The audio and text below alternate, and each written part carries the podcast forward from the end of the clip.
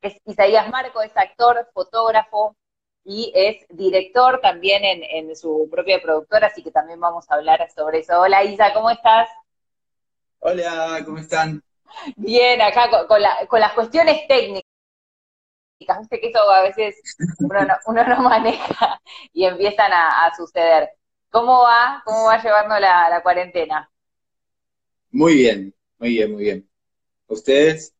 Bien, bien. Como decía recién, reinventándonos, buscándole siempre la vuelta para seguir eh, haciendo los talleres, compartiendo estos momentos con la gente y bueno, te agradecemos haberte sumado a esta, esta propuesta para, para que la gente conozca, conozca tu trabajo y, tu tenacidad, que eso es lo que yo decía, la, pasión con la que encaras todas las cosas que haces. No, muchas gracias a ustedes. Me siento, justo ayer lo, las veía y, pensaba, qué loco que, pasan los años y, aunque no estamos eh, todo el tiempo comunicados, en algún momento por, alguna situación artística o el trabajo que estamos haciendo, nos conectamos ahí un ratito y me siento como de la casa. es, que, es que sos de la casa. El otro día eh, siempre nos saltan los recuerdos y nosotros hacíamos en, en eh, mil cosas por decir y has venido, ha venido Santi también, entonces siempre son como súper bienvenidos y es agradable porque es lo que yo les decía, por ahí hablamos y, los invitamos, pero siempre están haciendo cosas distintas y eso es eh, lo bueno y, lo, súper interesante. Quiero que comencemos y que le contemos a la gente y también hay, mucha gente que seguramente se sumó porque te conoce y quiero que conozca también esta faceta de, Isaías eh, desde sus comienzos. Sos actor, como decía, sos fotógrafo, y, cómo surgió esa pasión por, por la actuación. ¿Estuvo desde siempre ahí latente? ¿Lo descubriste más de grande? ¿Cómo fue?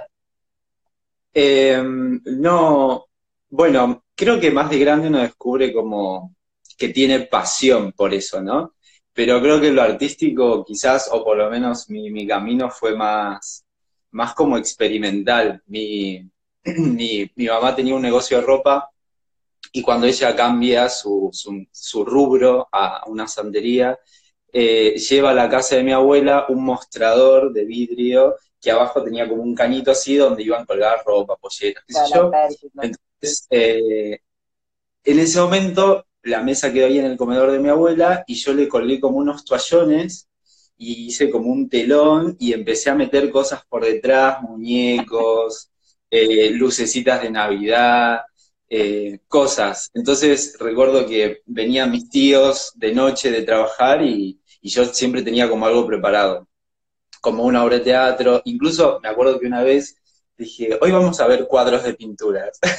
Entonces yo cerraba el telón y ponía una bandeja con frutas y abría el telón.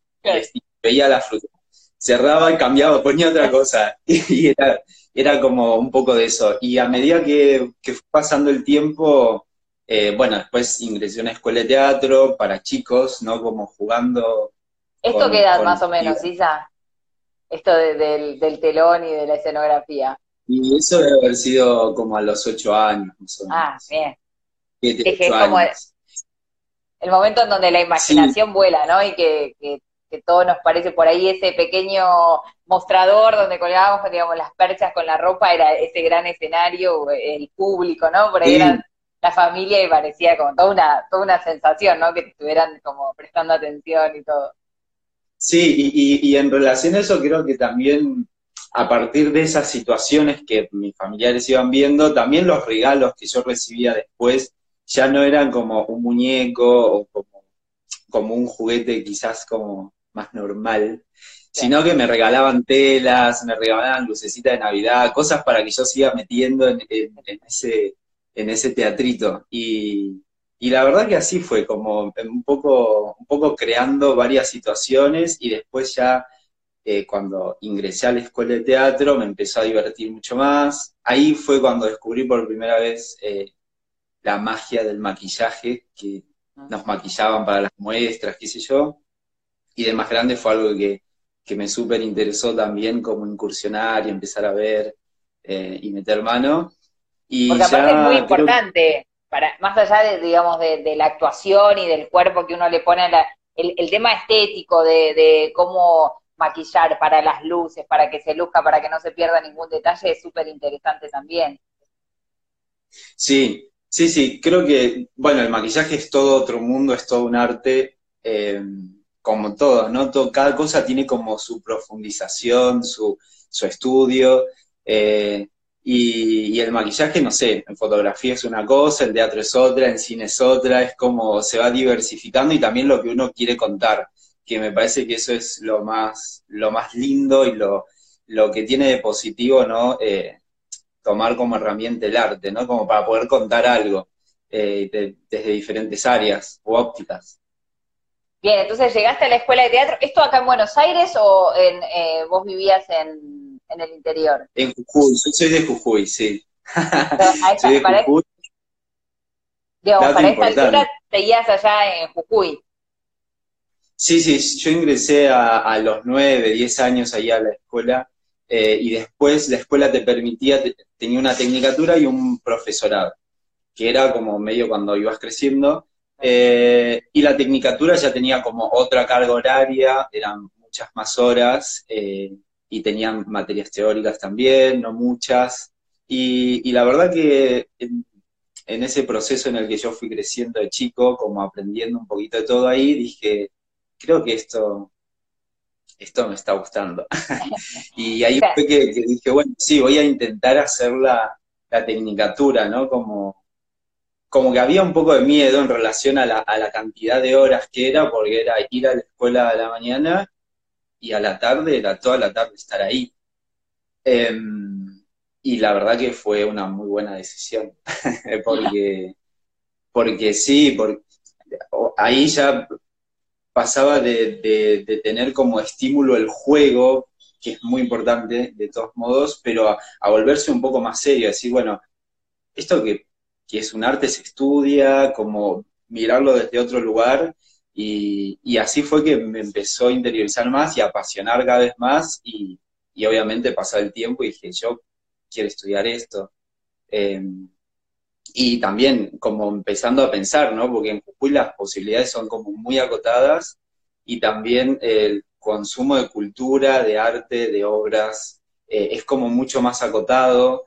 Em, las posibilidades en general, ¿no? Ahora está como un poco mucho más... Sí, eh, bueno, eso te iba a comentar, digo, la zona del norte, lo que tiene que ver con eh, Salta, Jujuy, como que en los últimos años fue ganando como mucho terreno en la parte como turística, ¿no? turística, cultural, y por ahí, eh, si hoy comparamos el Jujuy de, hoy con el Jujuy donde estaba ese niño de 8 años, por ahí sí hay una gran diferencia, pero en ese momento quedó como medio chico. Claro, en ese momento era como pensar cómo, cómo uno se desarrolla, ¿no? Como artista, como actor, también siendo algo que, que es como, no era nuevo, pero sí era, era algo que, no, sé llamarlo común, pero como que te da esa cierta incertidumbre a vos y la incertidumbre que te genera también todo el, eh, otro lado. por suerte mi familia siempre lo recibió muy bien y, me apoyó, pero siempre como el afuera es un, un tema como decir, bueno, ¿y de dónde se saca trabajo? ¿Qué se sigue estudiando? Y, por suerte tuve la posibilidad de venirme para acá y ahí sí ingresar a la carrera de, de, la licenciatura en actuación. Bueno, qué eh, importante eso, ¿no? Porque todo, todo el camino previo te sirvió para venir ya a Buenos Aires y saber, digamos, tener algo bien objetivo, decir, bueno, voy porque quiero estudiar acá o hacer esto puntual, ¿no? Como que todo ese, ese recorrido previo te sirvió para estar bien claro y cual, apuntar bien derecho. Sí, sí, sí, y, y también esa emoción de decir, qué lindo que exista como un, nivel más para seguir estudiando, un, espacio para investigar y para seguir como, incluso en ese momento uno no se imagina lo que, lo que te puede llegar a abrir la cabeza, ¿no? Seguir como una carrera y tener la posibilidad de hacerlo sobre todo. Y conocer otra gente, otras realidades también. Sí, es que sí, totalmente. Yo cuando vine con, estábamos haciendo, nos, eh, vinimos para Mar del Plata, me acuerdo, un encuentro de, teatro, y a la vuelta tuve la posibilidad de pasar por Buenos Aires, pedir todos los papeles para, para la inscripción y ahí adentrarme un poco más, ¿no? Como a lo que, no sé, todo el papelerío que había que hacer, y de repente es el momento en el que sentís que va tomando forma esa decisión. Esa es una realidad, claro. sí, eh, pero sí, es una, es una experiencia muy linda poder formarse, sobre todo. Sí, y, también el, el, desafío que implica, si bien tu familia, el, apoyo y todo, el, desarraigo, el venirte para acá, ¿viniste solo? ¿Tenías familia acá de algún, o quedaron todos en, en Jujuy? Me vine en un principio solo, en su momento me acompañaron para, para poder estar acá, sobre todo porque era tan grande todo que no podía ubicarme en las calles. Entonces era como, además allá en Jujuy es literal como cuando uno ve un mapa, ¿no? Desde arriba, así cuadradito, como las calles. Entonces vos decís, voy acá y voy acá. O No, acá hay diagonales, hay como un montón de cosas. Eh, y, fue lo que más me costó, pero, pero después eh, creo que no me costó tanto el, el, el desapego, el desarraigo, porque fue, de verdad fue como una celebración, creo, dentro de mi familia, como llegar a la instancia, no solamente de poder estudiar acá, como económicamente, era incluso hasta un último momento era como muy, era como una incertidumbre saber si yo realmente iba a poder llegar a, vivir acá, porque más allá del sueño que uno tenga, las ganas que uno le pueda poner, como costaba su dinero y... Sí, hay, como, hay una realidad económica que, influye, ¿no? Que atraviesa. Sí. Entonces fue como, creo, como esa celebración de estar todos muy contentos por, por el logro que yo estaba haciendo en ese momento eh, y siempre estando comunicados y demás.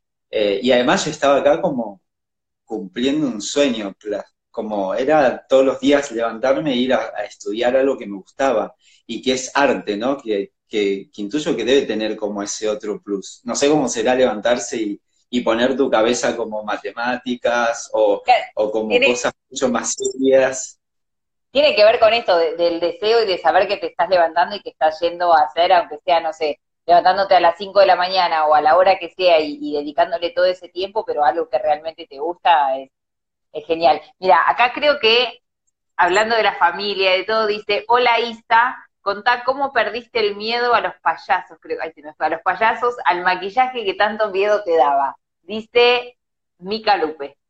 Así que debe tener data, debe tener buena data, Mica. Em, a mí me daban mucho miedo los payasos, mucho miedo. Entonces, eh, cada vez que tenía como un cumpleaños, antes la, la típica era tenías un payaso en el cumpleaños. Entonces, en mi cumpleaños no había animación, porque había solo payasos.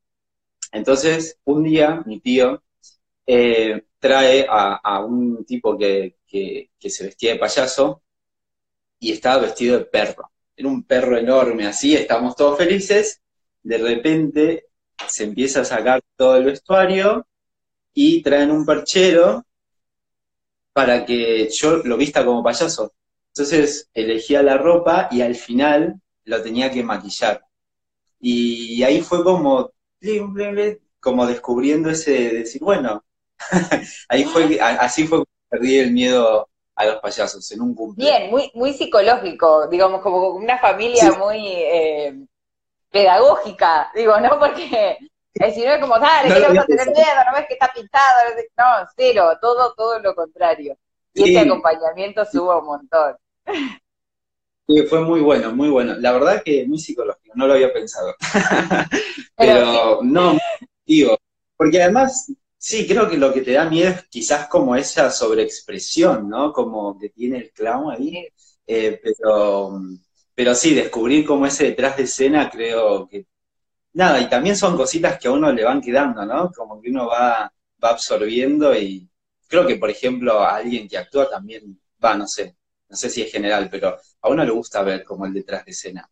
Le gusta ver cómo, se hizo, qué es esto, cuál es el truco. Bueno, incluso yo antes de, entrar a la escuela de teatro eh, hacía magia en el, negocio de mi mamá.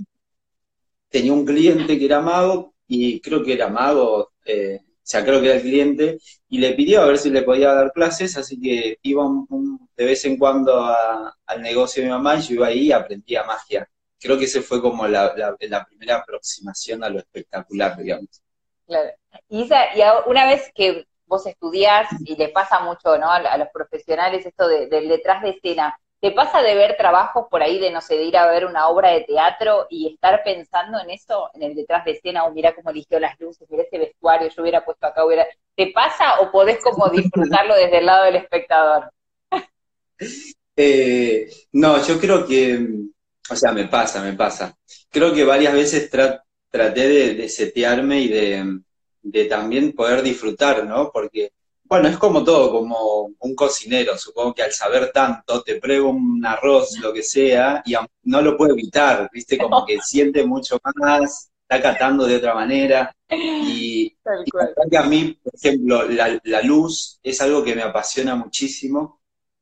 Eh, bueno, los vestuarios también, y, la verdad que, es algo que miro mucho. A veces estoy viendo una obra así, muchas veces, como mirando los tachos, diciendo como, ah, mira qué loco, las cruzó así, puso aquella de allá, como... Claro, como cuando es eso, tal cual lo que, lo que decías del cocinero, ¿no? De, estar en el detalle y como, por eso te lo preguntaba, porque es algo que me genera siempre mucha eh, como curiosidad, cuando uno sabe todos eso, esos secretitos, eh, si realmente cuando va a ver algo de lo que es ajeno presta atención o le puede más este tipo de cosas. Sí, sí, sí, sí. Eh, eh, bueno, también es como vivenciarla de otra manera, pero también está bueno a veces como tranquilizar la mente y decir, bueno, me siento acá a disfrutar como el laburo, ¿no? Sobre todo porque por ahí también uno con tanta intervención de la cabeza no, no termina de ver como el laburo que está haciendo el otro, que hizo mucho tiempo también, que es, que es algo como muy valioso también del arte, ¿no? Como uno ve un instante que por detrás tiene como horas de trabajo, cuerpos puestos allí, y, eso está muy bueno también, por valorarlo. Y saliendo del tema de la actuación, la fotografía, ¿cómo, cómo la, descubriste, digamos? Eh, como, como trabajo, como profesión, o algo de forma paralela? Em, fue como, es algo muy reciente, pero creo que nació como un poco de la inquietud de, de poder como conocer sobre otros lenguajes. Em, estaba tratando de pensar también un proyecto que, incluya como muchos más lenguajes y es mucho más difícil, no sé si difícil, pero quizás es más interesante poder em, hacer aportes o pensar algo cuando conoces un poco más sobre las cosas. Y pero por otro lado, también, para paralelo a este, empezó a funcionar mi productora y una de las cosas de los servicios que ofrecíamos eran las fotos, pero no las hacía yo en su momento. Entonces, casi que por, por necesidad de también empezar a hacer las fotos de mi productora, tanto como por esto, empecé a incursionar por ahí y, y es otro mundo también, ¿no? Como que tiene otras reglas, es, eh, es como otro universo, pero lo bueno es que es también un espacio donde te permite crear desde otro lugar y, y está bueno, ¿no? Como eso, como también, como empezar a desajustarse uno mismo de las cosas que ya tiene acostumbrado, que ya sabe, ¿no? uno si estudia algo por mucho tiempo, por más que uno se siga perfeccionando o sigas encontrando cosas que todavía no te salen, hay algo que, que, que quizás, que me sucede ahora con la fotografía, que uno indaga más como, y se anima más a, hacerlo mal. O sea, no te importa, porque además no sabes si lo estás haciendo mal. Claro. Entonces, uno como mucho más libre a jugar y a, estar ahí y a decir, che, si pongo esto y si. Y después, cuando vas sabiendo más información, ahí es un poco te vas acotando y, y está bueno encontrar ese equilibrio para poder seguir jugando, investigando, conociendo sin sin que ese conocimiento a veces te trae, porque por ahí las casualidades o los errores terminan siendo como positivos, creativos, interesantes, estéticos. Y aparte lo que tiene el arte es que también es muy difícil esto de decir, bueno, esto está bien y esto está mal, eh, eh, acá hay como una sola forma de hacerlo, entonces por ahí desde, desde por ahí ese no saber la técnica específica, pero vas a hacer algo que a vos, para lo que necesitabas en ese momento, te sirvió y estaba genial, más allá de que en el manual del fotógrafo no, estuviera como del todo acertado. bueno, a mí cuando, por ejemplo, cuando voy a ver una obra, eh, creo que hay algo que a veces me tranquiliza, es encontrar como un concepto, ¿no? Por más que no se entienda nada, como que pero saber que hay, como ver, ¿no? Que detrás de ese quilombo, de ese enredo, de lo que sea, hay como toda una cosa pensada para que vos veas eso, a mí me encanta. Em, y, tiene que ver con eso, ¿no? Como que por ahí uno dice no entiendo, entonces no me gusta, o mm, me aburre, y como también es por eso decía, está bueno a veces acallar la mente y poder ver realmente lo que te están ofreciendo. Y decís, bueno, es esto. Y cómo te impacta, ¿no? Porque por ahí uno está viendo tanto, hace que, que buscándole el pelo al huevo, digo, ¿no? Eso, o también distraído por otras cosas, eh, hace que no disfrutes el material. Y, está bueno, como porque el arte es eso, como no tiene ese límite de bien y mal. Y lo de la fotografía también tiene como el ojo como en, el detalle, es como una mirada muy recortada y a su vez también como muy amplia, es, es como esa ironía, por decirlo de alguna forma. Sí, porque creo que que así como, no sé, actuación, como el maquillaje tiene su técnica, ¿no? Como el delineado tiene su técnica, eh, la organicidad, no sé, en la actuación también.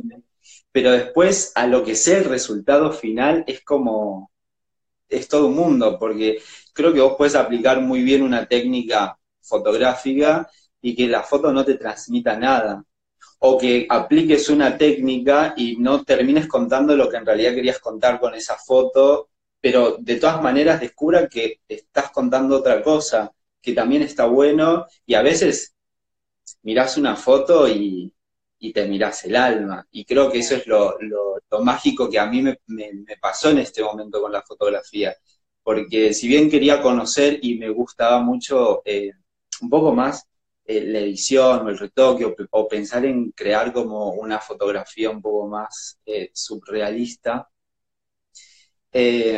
no me interesaba tanto como el hecho de sacar fotos, me parecía algo como, decía, voy a congelar una acción, yo que venía de la actuación, donde estoy en este momento, donde esto no se va a volver a repetir, de repente tener la posibilidad de congelar eso, que puede ser muy mágico, pero a la vez a mí me generaba como cierta reticencia, eh, de repente poder ver que empezás a contar a través de imágenes, eh, es muy loco y es muy mágico también. Y es muy difícil a veces también sintetizar, ¿no? Como no es lo mismo tener una hora para contar algo con muchos cuerpos, pocos cuerpos, una historia, alguien moviéndose, que tener que contarlo en una imagen. Es un poco más, más complejo. O a mí me cuesta un poco más. A mí me cuesta hacer cine. Bueno, bienvenido al club. Sumate cuando quieras porque esto es todo un tema. Isa, incursionaste en la dirección, ¿tenés ganas de, hacerlo, de seguir haciéndolo? Sí, estuve dirigiendo obra, dos obras, eh, me encanta, es, muy lindo, la verdad que, bueno, tener también el tránsito de haber sido actor y pasar a, a ser director hace que puedas tener como un entendimiento un poco más del que está parado ahí. Eh, del otro lado, que sabes que es un cuerpito que, nada, que a veces le van a salir las cosas bien, mal, serán fracasos, y aprender a utilizar como esa energía.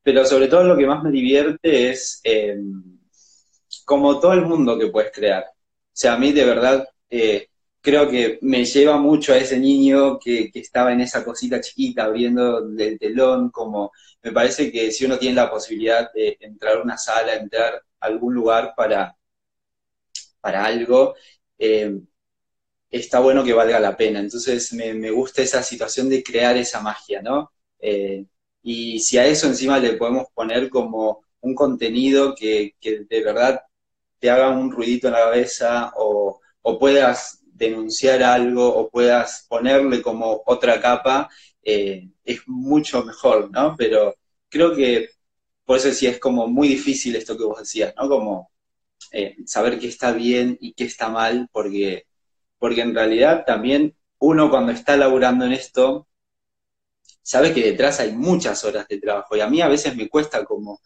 a veces sí veo trabajos y realmente no me gustan o le encuentro muchas cosas, pero es muy difícil como no tener en cuenta cuando uno está en esa situación y que está cuatro meses, dos meses, seis meses metiéndole y que claro, si vos ves al actor del, día 1 al mes 6, decís, ah, pero si ves solamente ese recorte, es como, es diferente.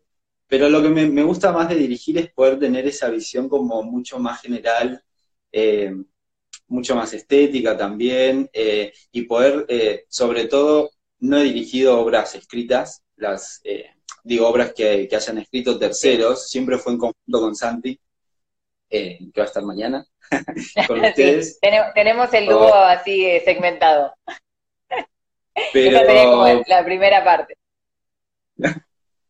Pero este, es, muy bueno como poder eh, meter tu, idea y verla germinar y como cuidar esa plantita, ¿no? No es lo mismo solamente ser un actor, instrumento de, ese intercambio con, tu director, a decir, bueno, quiero germinar esta plantita así, que tenga esto así, este, este colorcito, esta cosita. Y porque aparte la particularidad de, de, gestar la obra desde la escritura, de pensarlo, uno también cuando la va escribiendo es distinto porque ya te vas imaginando como ciertas cosas que al agarrar una obra de otro tenés, eh, a veces es simple interpretación de lo que debe haber querido decir. Entonces es como un trabajo mucho más completo. Y, sos de como director de escuchar la, observación por ahí, no, no, solo de los actores, que sí suma, pero digo, de la afuera, ¿te suma eso? Poder decir, che, mira, ahí está acá, o, sos como más eh, introspectivo y de, trabajo interno y de ver cómo va saliendo eso. Em, no, siempre está bueno escuchar al de afuera, porque tiene cosas que por ahí uno, uno cree que está haciendo algo, ¿no? Como algo y el otro está viendo otra cosa. Siempre el otro va a ver otra cosa. Em, pero está bueno siempre escuchar lo que, lo que el, de afuera te está diciendo. Porque a veces te puede sumar o te, o, te puede abrir otra cosa en la cabeza. Eh, y por ahí también está bueno como decir, y la verdad es que yo esto lo quiero así, como es más, creo que como director uno tiene esa, esa ventaja de, que hay cosas que son muy caprichosas.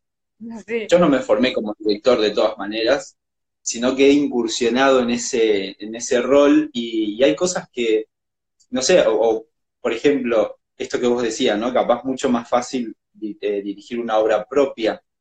Yo me acuerdo que la última obra cuando terminó escrita, como que nos miramos con Santi y decíamos, esto, esto parece cine, o sea, no sé cómo, cómo, va, a cómo, cómo va, va, a suceder en, en, el teatro, porque tenía como imágenes muy cinematográficas, tenía muchos, las escenas sucedían en exteriores, en, en, la ruta, en, cosas que eran como al aire libre. Eh, y está bueno también encontrarse con, como, con haber creado tu propia dificultad, básicamente. Claro. Eh, sí, eh, poder resolverla, ¿no? Como, y, pensar algo lo que sea, y respecto a eso también decir, bueno, esta decisión la, quiero mantener así, a mí me parece que está bueno contarlo de esta manera, y después también vas, vas viendo, ¿no? Como la reacción del público, eh, los críticos, un poco qué, como, qué es lo que se va viendo también. Pues. Claro, tener, tener ese equilibrio de también hacerse cargo de las decisiones y de que si uno cree ciegamente, digamos, de que eso va a quedar bien ahí, también sostenerlo y hace como a la personalidad, ¿no? Y esta seguridad del director y estar abierto también a, los aportes, porque a veces es como decís, uno se ensimisma tanto que por ahí perdés como otras perspectivas y eso está bueno. Ahí por ahí, Mika, creo, si no me equivoco, preguntaba qué es lo que disfrutas más o qué es lo que te gusta más dirigir Ahí está, ¿qué te da más placer, dirigir o actuar?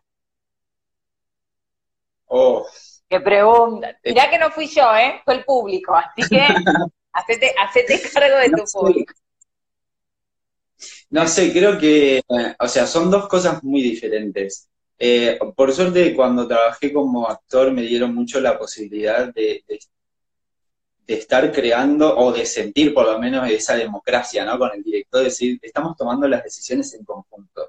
Y a veces no es tan así, o sea, a veces creo que el director a veces te hace creer de que sí, y por ahí trata de llevarte también, porque claro, a veces lo que uno tiene como actor a veces es que está como muy metido en su personaje, en lo que tiene que hacer, en lo que va a hacer como esto y lo otro, lo otro, lo otro, y te olvidas un poco del contexto. Y a mí creo que pasar como rotar por esos roles me ayudó como, no sé si hacerlo, pero a sentirme quizás un poco más compañero con, con, los actores, más compañero con el director, con el de vestuario, como con todos, porque sabes que todos están trabajando también para vos.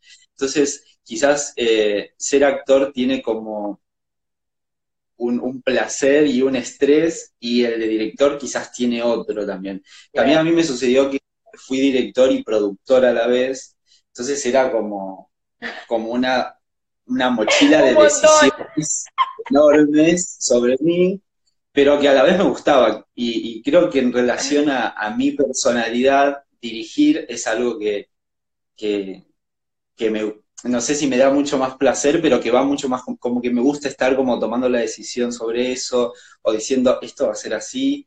Y también es lindo como ver tu idea acá plasmada de repente en, la escena. Eso es eso es súper mágico. Que como actor a veces uno no tiene esa posibilidad de estar viendo lo que está generando o creando, ¿no? Mira, voy a, voy a tomar dos de las preguntas que sumaron y voy a hacerte una. Una dice, ¿dirigirías una peli? Y otra dice, ¿tenés algún sueño pendiente de la profesión? ¿Sentís que por ahí esa confección, ah, eh, con esa idea que armaron con Santi, que era como muy audiovisual, en algún momento plasmar algo de ese estilo, tipo cortometraje, ¿es algo pendiente o, no está dentro de los planes? Sí, me gusta, me, gustaría mucho grabar, eh, hacer cine o cortometrajes. Eh, me parece que como decíamos antes, como toda experiencia te enriquece, ¿no? Y, es, algo lindo. No sé si es algo para mí como algo pendiente que digo, esto antes que me muera, pero no sé, también hay algo que adentro uno siente que quizás va a suceder en algún momento. Claro. Aunque bueno, hay que trabajar, ¿no? Para que suceda. Pero... ¿Y hay algo, algo de eso, de esa sensación de algo pendiente, que eso, si no me quiero morir sin hacer esto? Y a mí me encantaría eh, bailar en un estadio, tipo, no me importa que no me vean, o sea, no ser el protagónico, ¿no? Tipo, bailar para alguien, como cuando tenés bailarines y está tipo el cantante famoso y vos sos un bailarín X, me encantaría. Una gira, eso. Es, la gira, las luces, el maquillaje, y ahí sí te podés montar todo, no importa nada. Claro. Claro, la brillantina full. claro, porque Total, te pongan 10 kilos, estás en el estadio, no pasa nada. Pasa nada. no, pero también la, la emoción y la, como la proyección de tu cuerpo, me imagino que debe ser como increíble. O sea, eh, tuve la posibilidad de actuar como en lugares grandes eh, y está buenísimo. Y creo que, que eso eh, como que me encantaría como decir, bueno, me gustaría extenderlo un poco más y, hacerlo como eh, sin esa presión, ¿no? De, o como de producir o de las decisiones, que creo que el actor un poco tiene, o por lo menos a mí me pasó eso, ¿no? Como notar esa diferencia entre el actor y el director, como, vos decís, hoy voy a actuar. hoy no me, hoy no me preocupo por la sala. Claro, cuando estás como tenés que ver en la sala, en las entradas, el de la luz, todo el tiempo alguien te está preguntando algo, como... Eh, pero está bueno, ¿no? En ese momento es como... Creo que cultivas tu, serenidad. Isa, y ahora con la productora que tengo productora es Marco Contenido Creativo. Eh, ¿Cómo se están manejando con el tema de la cuarentena? Em, a mí lo que me Ahora está, estábamos haciendo book antes de la cuarentena, que quedó como bastante parado, pero lo que me posibilitó fue como poder eh, encontrar esa pausa para también eh, poder subir otras fotografías que tenía ahí pendiente, que me gustaban, eh, y también encontrar como ese tiempo para, para hacer la, la, fotografía que a uno le gusta, ¿no? Y también de, repensar como el concepto de la productora, que si bien ahora, antes era Marco Producciones, y ahora es Marco Contenido Creativo, y, llegó un momento como que ese subtexto de producciones me daba como un trabajo hecho en máquina, como todo igual.